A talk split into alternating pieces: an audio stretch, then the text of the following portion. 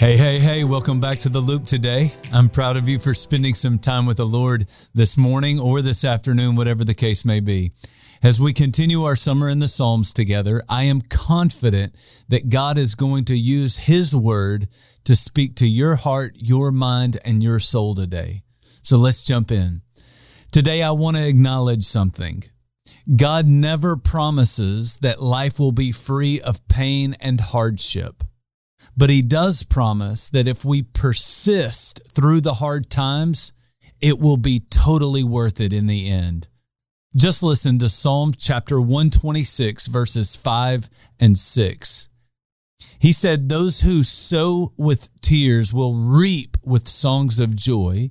Those who go out weeping, carrying seed to sow, will return with songs of joy, carrying sheaves with them.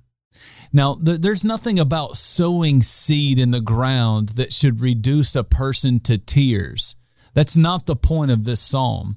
His point is that there will be days when life has you down, when you feel discouraged, maybe even depressed. There will be days when you don't feel like doing the things that you know you should be doing.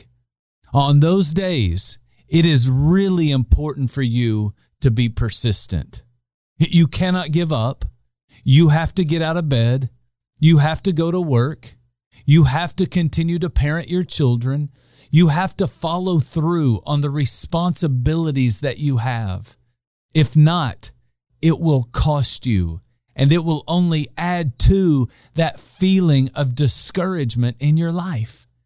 When we moved to the Gulf Coast, we bought a house from a guy who had been down and discouraged for a couple of years. For some reason, his marriage didn't work out, and I think he got so down that he didn't feel like doing anything anymore. The leaves were piled up in the yard several inches deep. The pool had turned completely green. The roof had leaks in it. The whole house was a mess.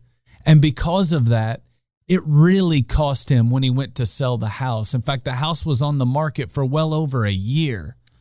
Don't do that. Don't add to your problems by getting so down that you don't feel like doing anything. See, the psalmist says that you may have to sow in tears, but later you will reap in joy. You may have to go to work when you don't feel like going to work.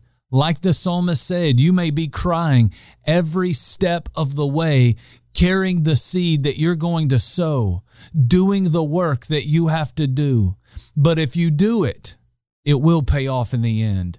You will return with songs of joy, carrying a great harvest with you every step of the way. It may not always be easy, but it will always be worth it.